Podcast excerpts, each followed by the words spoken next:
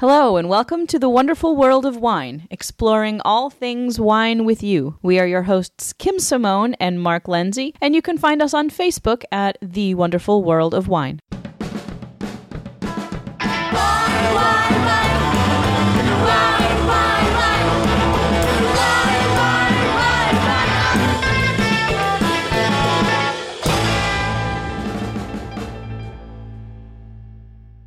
Hi there, and welcome to the wonderful world of wine. I'm Kim. How are you this morning, Mark? Great, Kim. Great. Always great to talk wine. I know, and we're kicking it off with a real like geek alert kind of article that was really fun. I love it when we run across different types of articles about wine and from different parts of the web and the world. And uh, this was a science article from Ars Technica about the science behind why we swirl our wine, and I thought this was absolutely fascinating. yeah, and when you see science after wine, you know it's geeky, right? We know we're in trouble. Uh, so, yeah, Kim, we always talk about before you taste your wine to swirl it. And being the wine geeks that we are, every time we do an event, people are looking at us funny. And we always joke that we swirl all our beverages, not just wine. But let's tell the listeners why you should swirl and why scientifically they prove this is good for wine. All right, this article is great because it was called Swirling Your Wine is Not Pretentious, It's Just Good Physics. Um, and they actually have a technical term associated with swirling wine, which is called, they call it orbital shaking instead of swirling. But what the reason behind why we do what we do for the, the, the swirling of the wine around the glass is to aerate it. So, kind of like putting it in, in a decanter. It releases those aromatic compounds that make wine smell good and give it its, its aromatic personality. And um, in this article, they were talking about the different ways that you can swirl and testing out either how fast or how slow or for how much and how much aromatic compound that releases. I like the orbital shaking. Orbital shaking. swirling, right? There's got to be some abbreviation we can use for this. But yeah, mixing or swirling uh, oxygen and the alcohol, it, it enhances the flavor. And every time we do an event, Kim, we pre-pour most of the time because you have to set up a room. So I kind of recommend to our listeners when you take a glass of wine, even at a restaurant when it's sitting there, always move it around a little bit. You know, smell it before you swirl it, and then move it around, and then smell it again, and you will notice a difference. Ninety percent of the time, you will notice a difference. I've definitely taken this page from your book, and I had never done this before in my classes where I have people not touch their wine. You know, we, we sort of look at the color a little bit and see how clear it is, but not have them swirl it first. But if it's been sitting there for, you know, 15 minutes or 20 minutes and it hasn't moved around, have the students take a sniff of the wine and then swirl it and then sniff it again. And this wasn't something that I had ever had anybody do, but I learned from you that it really makes a big difference.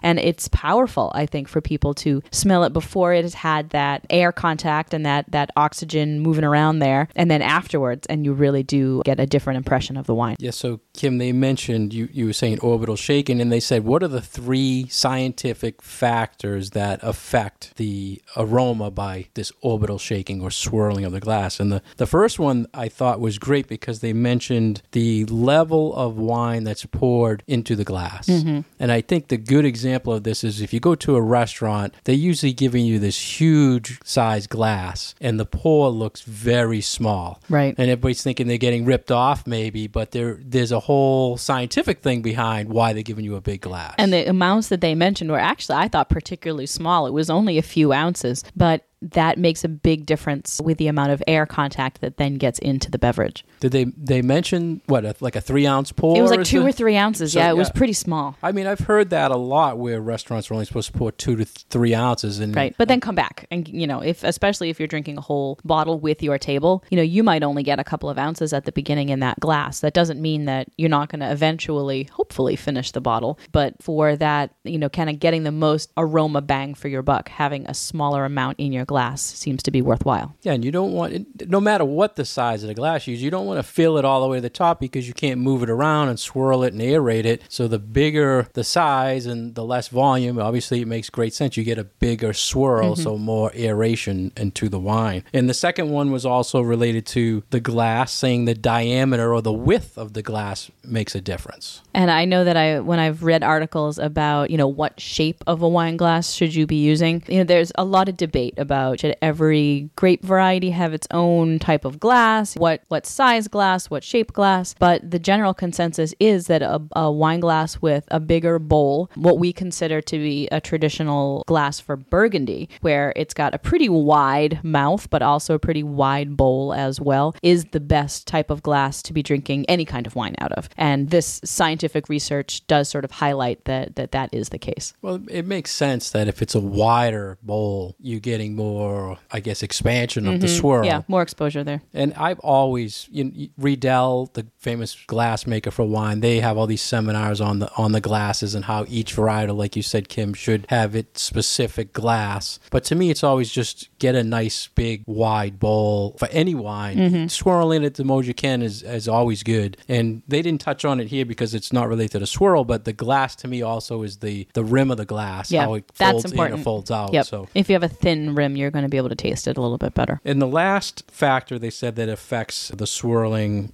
had to do with more geeky scientific stuff as far as force. And the interesting thing I thought about it was there's force swirling, but there's also force pushing the wine back down to keep it in the glass, which helps the swirl. In the Right. I had never considered that either. You know, my my sciency thinking tends to go more along the lines of biology and earth science and a little bit less on the physics side of things. So these were some ideas for me to think about too. And for me, I think the force is not with me when I swirl because it all right, it all comes all over That's me. awesome. Right when I swirl, it's I going know. everywhere. We do tend to get a little messy. and it's always at the worst times. It's like you're showing people, okay, this is how you swirl, and you're holding it, and bam, you, you like, and they're looking at you like. you That's like when we when over. we're opening up a bottle of, of champagne or prosecco or something, and we're like, oh, you know, this isn't going to explode everywhere, and then it goes everywhere. When I, yeah, when I open a bottle. oh, me too. Sometimes. But they did have a great video on the site that showed actually slow mo of the swirl. Mm-hmm. And related to this, Kim, I want to talk to you about there was a lot in the past about aerating wine using a blender. So frothing the wine. Have you ever tried that technique? No, I've No? never put wine in a blender, They- except maybe to make I don't know some sort of frozen pitcher drink. Well, they say that is the best way to aerate. They call it frothing or Huh. Mm. super uh, aeration I or can't super say hyper I've decanting, something Ever like that. put wine in a blender, but you know I'm willing to try it.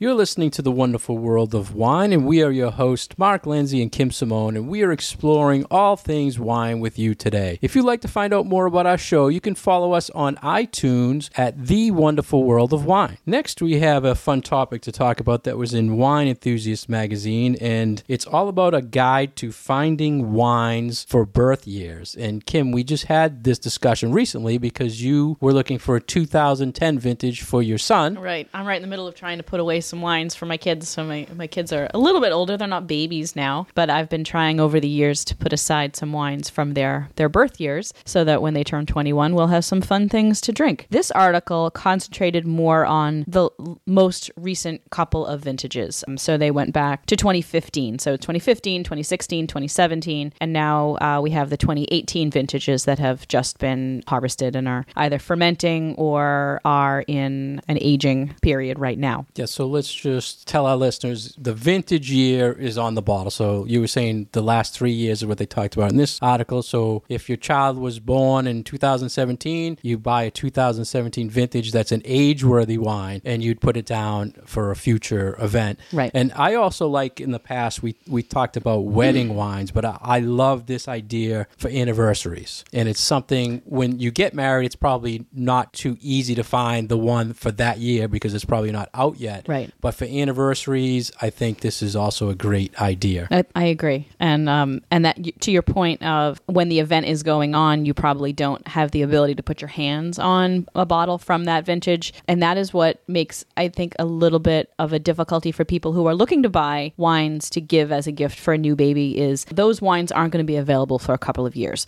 so this isn't the kind of gift that you can give as a new baby gift or a christening gift or a naming day gift. You know, you're you're looking for this to give a couple of years later to the parents and be like, hey, hold on to this for the next 19, 20 years. So this is more forward thinking. Maybe give it to the kid on their second or third birthday or their fifth birthday or their 10th birthday because some of these better wines do need to spend significant time at the winery, either in barrel or in bottle before they are even released. So, like in my case, I'm looking for 2008s and 2010s, and there are some things that were just released a couple of years ago. So, better bottles of port are held back for a while, better bottles of champagne are held back for a while. And then sometimes it takes a couple of years before we start to see good Rioja or Bordeaux or those things that are going to last for 20 to 30 years. Yeah, and I also like to tell people to look for not just a standard size bottle, but a double size or even Oh. bigger size bottles, especially thought of that. for anniversaries. If you have a party, Yeah. and you find a certain vintage, and people come that they could sign it, and you could put it away. Same thing with with birth year wines, double size on the twenty first birthday. You could write, you know,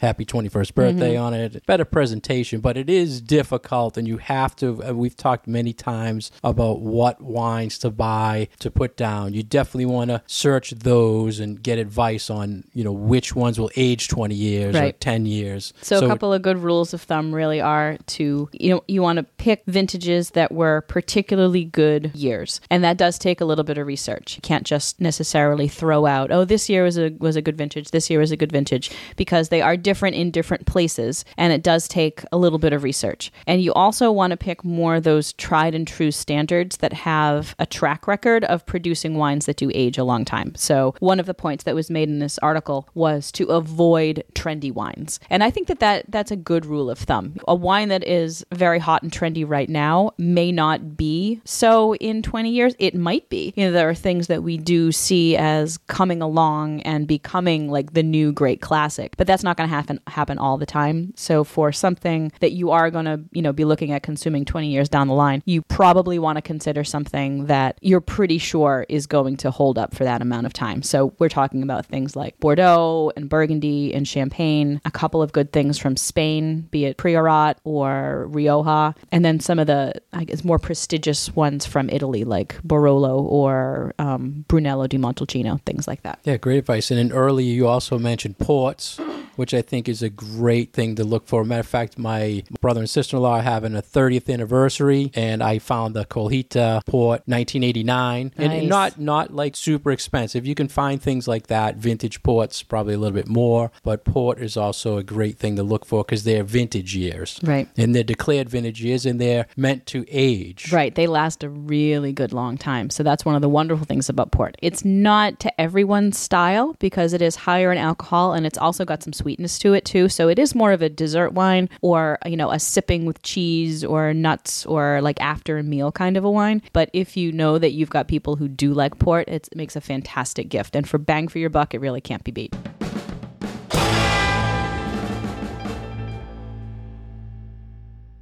You're listening to The Wonderful World of Wine. We are your hosts, Kim and Mark. You can find out more information about Mark at franklinliquors.com and more about myself at vinitaswineworks.com. Little update that we got from some trending wine uh, information that we are following out of northern Italy. It's about sparkling wine, always one of my favorite topics. And this has to do with new styles of sparkling wine that are coming out of northern Italy. I know, Mark, we've been talking a little bit about pink Prosecco, which we're still waiting to hear if that's going to be a go or not. And this one is about Prosecco style and traditional sparkling wines made from a grape variety that we don't usually see in northern Italy. Funny how you always find these sparkling Find wine these articles trends, about but the- it's always in the news. So this article was focusing on a red grape from Sicily that's called Nero d'Avola, and it is being done by Zonin, which is a big family producer in Italy. Right. They're a big Prosecco producer. And they're finding that uh, this grape is perfect for sparkling wine, and they they've been testing it for some years now. What did you think about the grape in general, Kim? About I think this is probably a pretty smart move because you do see some Nero d'Avola produced from cooler growing conditions that does mimic Pinot Noir a little bit. And Pinot Noir is one of the classic grape varieties that is used for not only champagne, but other quality sparkling wines all over the world. So I, I think that this was a, a pretty smart move and for them to go out and search for a grape variety that in their cooler climate does produce wines that are different than in the warmer growing conditions that we're used to seeing it. So when we see Nero from Sicily, it's, it's a whole lot hotter in Sicily than it is up in northern Italy. So it tends to produce a little bit more gutsy, kind of deep reds, but in cooler growing conditions, it is a little more similar to Pinot. So I can see how this would make some really interesting and fantastic sparkling wine. The article was in drinkbusiness.com and they have always these big headlines. And the headline was Zonin discovers a native Italian grape great for sparkling. And then they said, other than Pinot Noir, what is a good red Italian grape? And what did you think the grape was, Kim, before you went? Did you? I thought you they were gonna clue? like thought they were gonna come grape? out with this this grape variety that I'd never heard of before. Yeah, like, that's oh, what I was thinking, too. Because there are so many grape varieties in Italy. You know, there there are thousands of varietal wines in Italy or blends of wines from grapes that we don't really see outside of Italy's borders. So I was thinking there was going to be this like grape that's only grown in like one tiny section of the country, and they're reviving it. No, it's Nero d'Avola. Yeah. it's like oh Nero, okay.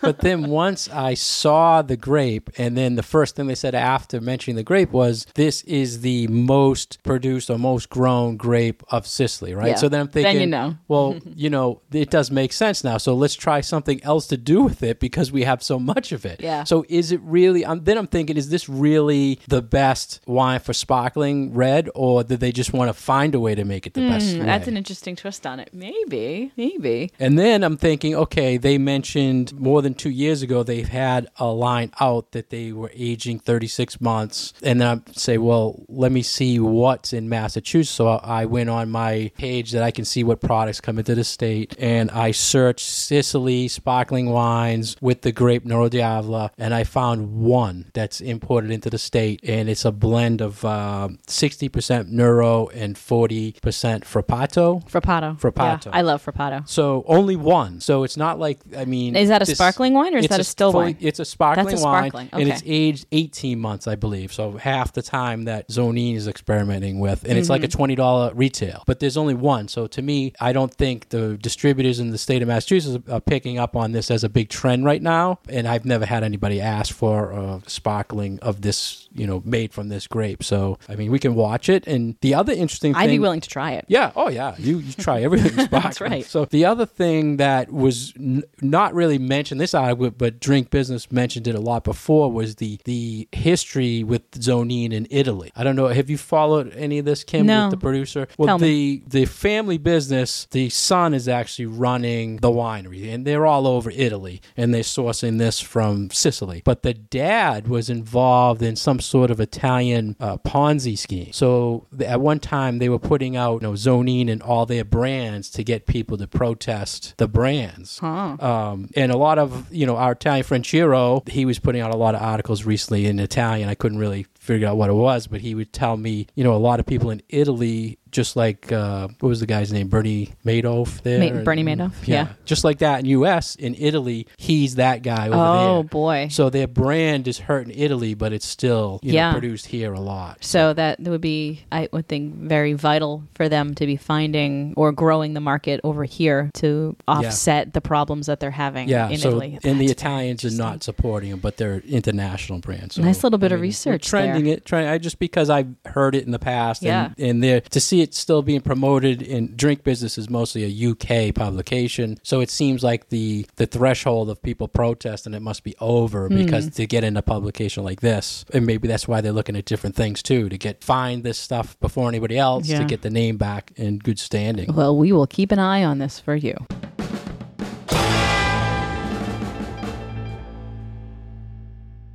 You're listening to the wonderful world of wine, and we are your hosts, Kim Simone and Mark Lindsay, exploring all things wine with you today. If you'd like to get more information about Kim, please go to her website at vinitaswineworks.com. If you'd like to get more information about myself, please go to franklinliquors.com. And if you'd like to follow past episodes of our show, find us on iTunes or SoundCloud. Just search The Wonderful World of Wine. The next topic we'd like to talk about with you today was in vinepair.com, and it's eight questions about orange wine, but you're too embarrassed to ask them. And first, Kim, let's talk to our listeners about what is orange wine. Right. This is sort of the the new style that's been trending for a couple of years now, but I don't think that a lot of wine consumers really have any experience with these wines yet. They are a little funky. This article describes them as mischievous, which I think is a is a, a great descriptive term. They're they're a little bit harder to get your hands on. They're not super inexpensive, but what they are is winemakers reverting back to a little bit more of a traditional hands-off approach to winemaking. And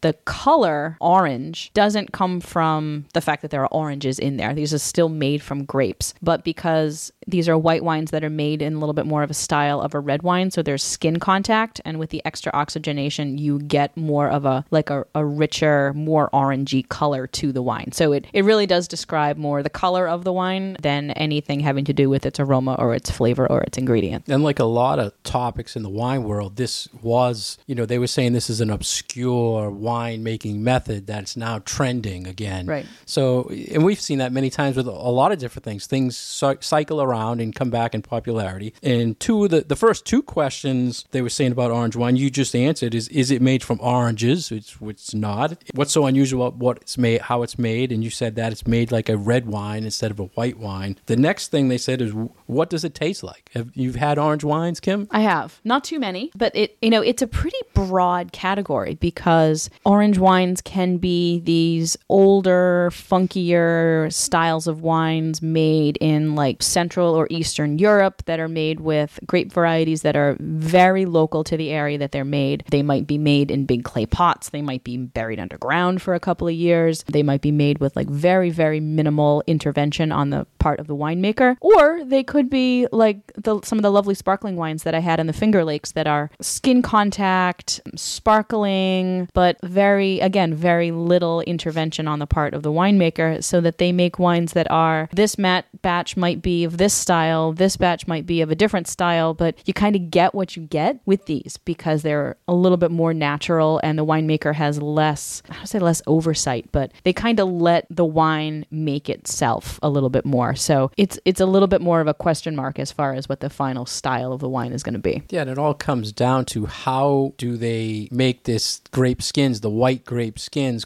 contact the juice. They, like you said, they store it in clay pots. They bury it underground. Mm-hmm. the only varietal I've ever had as an orange style wine was a Pinot Grigio, and the Pinot Grigio grape is actually all different skin colors. People think it's a it's the same white grape as Chardonnay, but it does have different colors of, Yeah. of skin, so you can get a nice orange hue from a Pinot Grigio. Yeah, I've seen the orangey ones. There's some that are almost like a rosé, like they're an orangey pinkish kind of a color. They're actually quite pretty. I've seen um, some Trebbianos, which is a, a grape native to Italy and Spain that are made this way. And what happens is because grape skins not only give different flavors to the wine, but they also give tannins, which is what gives red wines that structure and that sort of fuzzy feeling on your tongue. So when white wine is exposed to the skins as well, you get a little bit of those tannins too. So it's not as pronounced as in a red grape. It's it's a little bit more subtle, but this article described them as like like tea tannins. So when you drink tea, tea black tea has tannins.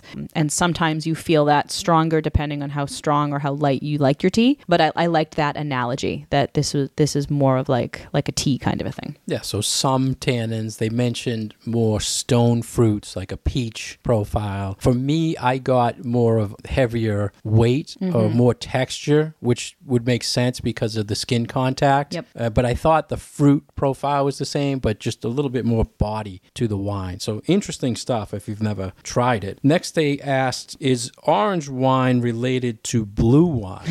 and we talked about blue I wine. got a good chuckle out of this one. We've talked about blue wine in the past, and the, in the big difference is orange wine is a true natural color from the fermentation. Uh, blue wine, there's additives to Right. turn it blue. Yeah, they're, they're kind of the opposite ends of the of the spectrum, frankly, because blue wine does have to have their colors might be derived from natural sources or from grape extract, skin, whatever. But yeah, no, the no, pretty pretty different. That was it was funny. No though, right? coloring I, mean. I could see people a- asking that. Oh a- sure. I, I mean, I always tell people there are no dumb wine questions, and especially with a topic like this that is rather obscure and a and a pretty new thing for a lot of people. I love I love hearing these kinds of questions. And next they said, what temperature would you serve an orange wine at? This is a great question because we get the serving temperature question all the time. And I think it's smart for a wine like this to serve it somewhere temperature wise between where you would serve a white and where you would serve a red. Now, often we serve our red wines here in the States a little bit warmer than they should be. So, like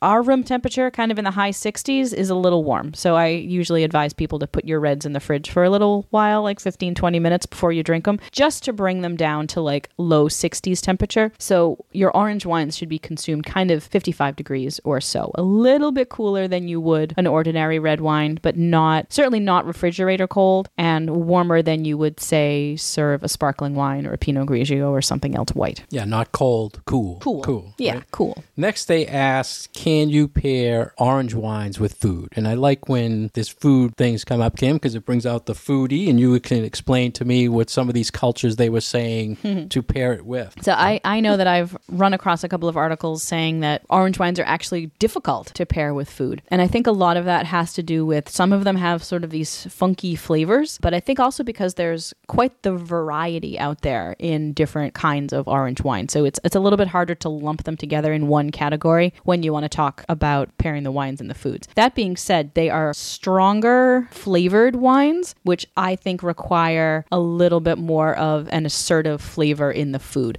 Like you wouldn't want to pair them with something too light because the wines themselves would overwhelm the food. So what were some of the uh, examples of dishes that they gave or cuisines that they gave there, Mark? I think they just said cultures, like cultures from Asia Minor, the Balkans. It didn't really, I don't think, mentioned a dish Yeah. more than a region, which I like that advice because, for instance, if you had an orange wine from Italy, you'd find out what are they eating in that region. We talk about this all the time. You, they're not making that wine there because, I mean, they're consuming it with their food. Right. So I would base it all on find out what that region is eating and pair it with that. Yeah, and especially, I mean, we we do see a lot of these orange wines coming out of Eastern European countries. So you know, think about the cuisines of Hungary and Poland and countries in the center of Europe, where you have kind of more hearty meat dishes, a lot of vegetables, stews, things along those lines, and those would be the kinds of food that you would want to pair these wines with because they do have much more structure. I would lean more towards what you would traditionally pair red wines with to pair these wines with. The next question they asked about orange wines is Is this a new invention? And we touched on it a little earlier. It's been around for a long time. And they said actually over 6,000 years ago. So, you know, uh, wine has been made by mankind for, I think the earliest archaeological evidence for wine is somewhere between seven and 8,000 years ago. So these are probably closer to those original styles of wine than anything else that we have here today. So it's like a taste of the past. The last question they asked him about orange wines is Is it the same as skin contact wine? Which is kind of a strange. We kind of touched about earlier about how it's made. It does Yeah. contact the skins, but it's just an orange color instead of red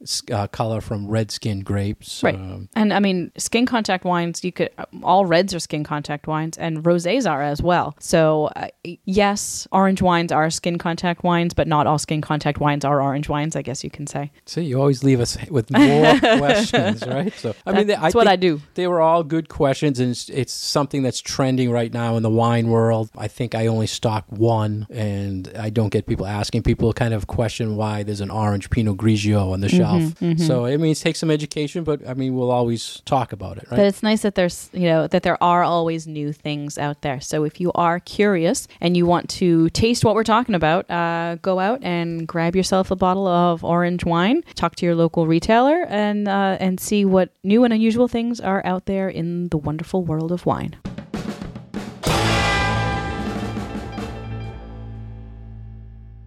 Thank you for listening to The Wonderful World of Wine today. We've been your hosts, Kim Simone and Mark Lindsay. You can find us on Facebook at The Wonderful World of Wine and check out our older episodes on iTunes at The Wonderful World of Wine. Thank you. Wine, wine, wine.